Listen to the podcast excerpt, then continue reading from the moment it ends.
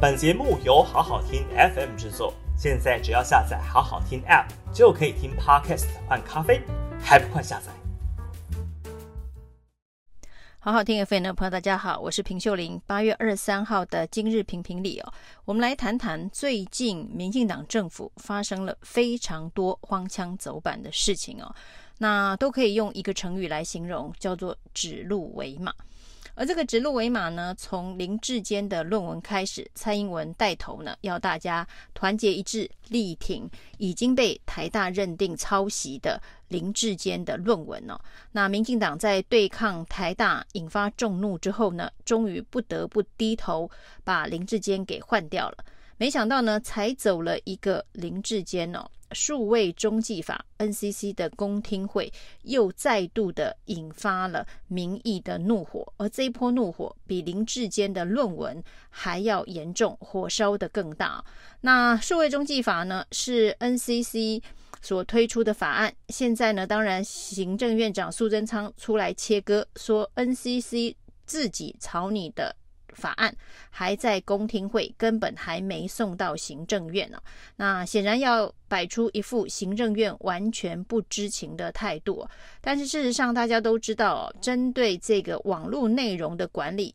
行政院呢在数度的记者会以及表态当中，都告诉大家，呃，要用一套办法来管制网络上面的假讯息啊。所以呢，这一次虽然行政院长苏贞昌踩刹车，那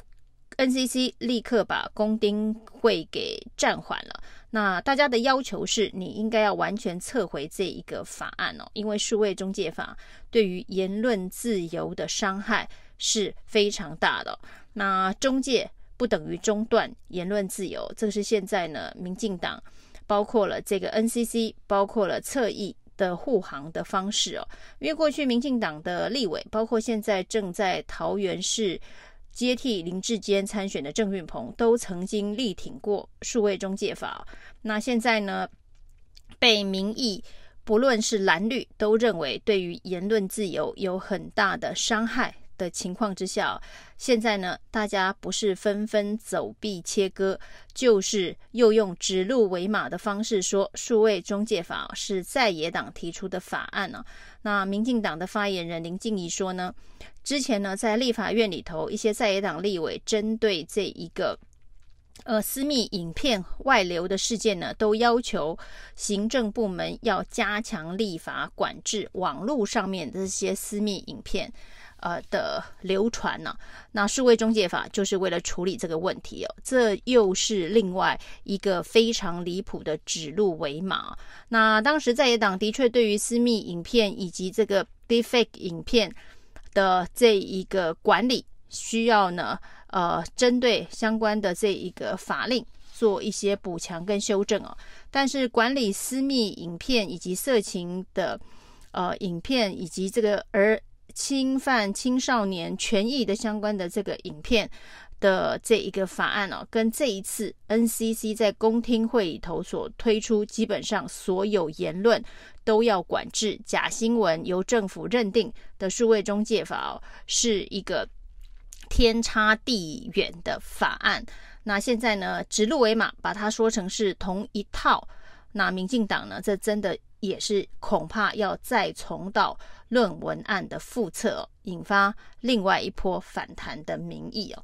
那最新的这个指鹿为马的一个说辞哦，是呢被在野党发现有关于疫苗采购的相关的公文呢，居然被保密三十年了。那这个保密三十年这件事情呢，也引发大家觉得非常的不可思议啊。那这个有关于疫苗采购的相关的合约公文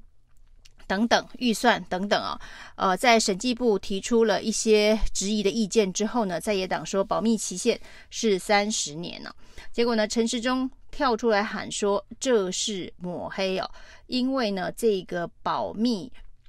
的这个时间不是三十年，是保存的期限哦。而且呢，陈时中还说，这个资料保存的越久，就是为了要真相被保留的越久，所以保存三十年，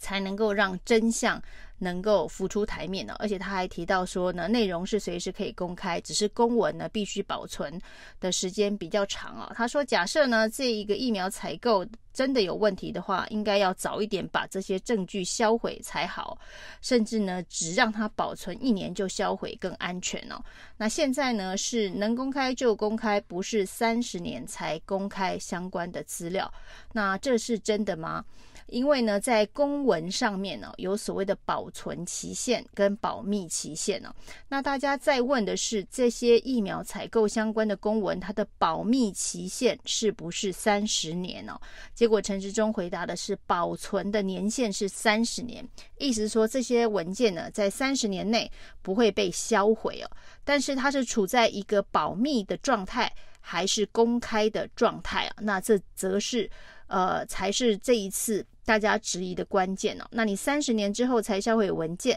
但是现在真的是随时公开相关的文件吗？之前在论文门的时候呢，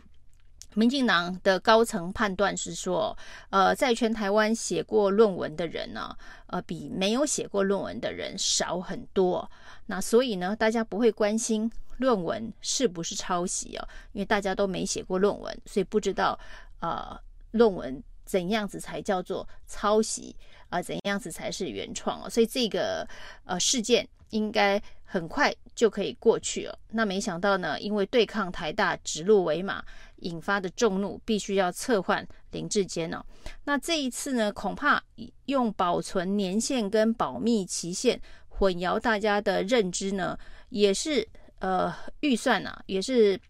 认为说大部分的人都没看过公文呢、啊。那不知道公文里头保存年限跟保密期限是两个不同的事情哦。那所以呢，这些文字游戏就会变成说，保存跟保密，保存不等于封存等等哦。这到底是不是文字游戏哦？其实大家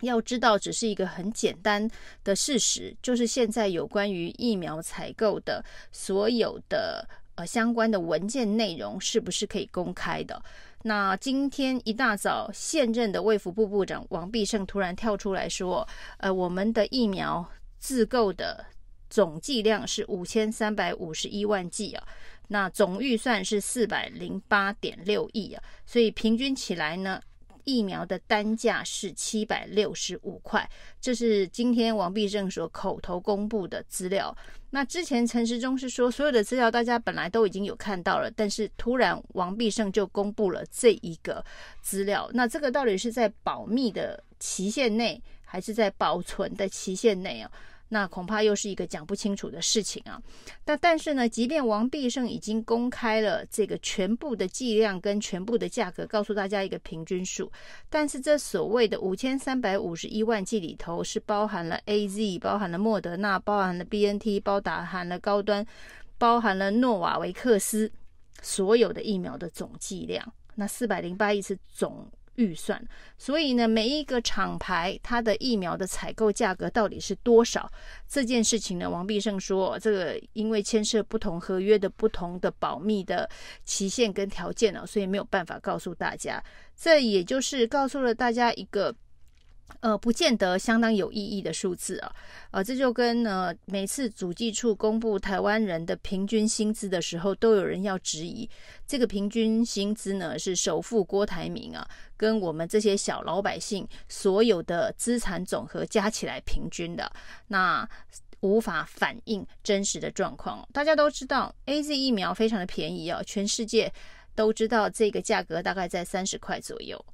那。莫德纳、BNT 高端跟诺瓦维克斯这个部分呢，分别的价格的价差也相当的高哦，所以你给了一个平均七百六十五块的价格的意义很低。那现在是说合约的部分呢，这个疫苗价格合约部分呃数量呃已经公开，让这一个立委可以去调阅哦。陈时中甚至点名蒋万安就是这个疫苗调爱小调阅小组的召集人。他怎么会说是保密呢？但是呢，根据八位曾经去调阅小组看过这些疫苗资料的人都说，有非常多的部分是用黑色的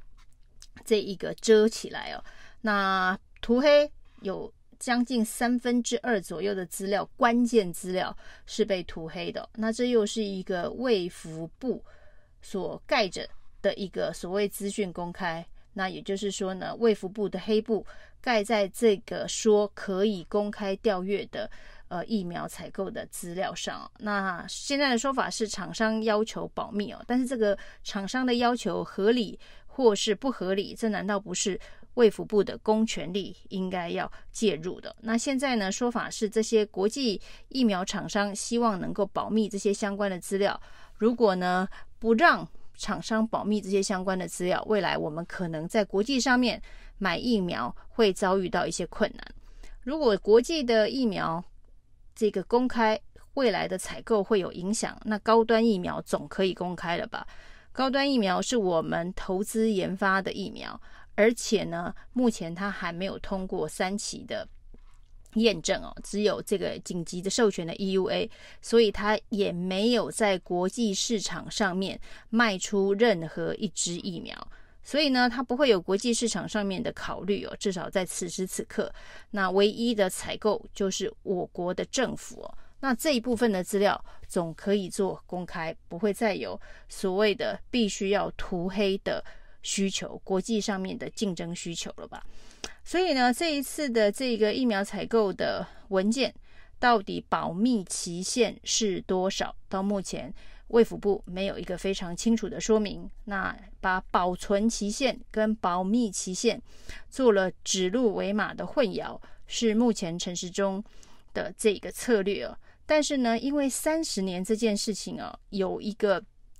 呃，前车之鉴啊，就是蔡英文总统在政大的人事资料，因为论文门的争议，也保存了保密封存三十年了。所以陈时中的三十年会让大家想起蔡英文的三十年了。那所谓的这三十年的卫福部黑布所盖着的疫苗采购资料，在这一场选举当中，将会如影随形的跟着陈时中。以上是今天的评评理，谢谢收听。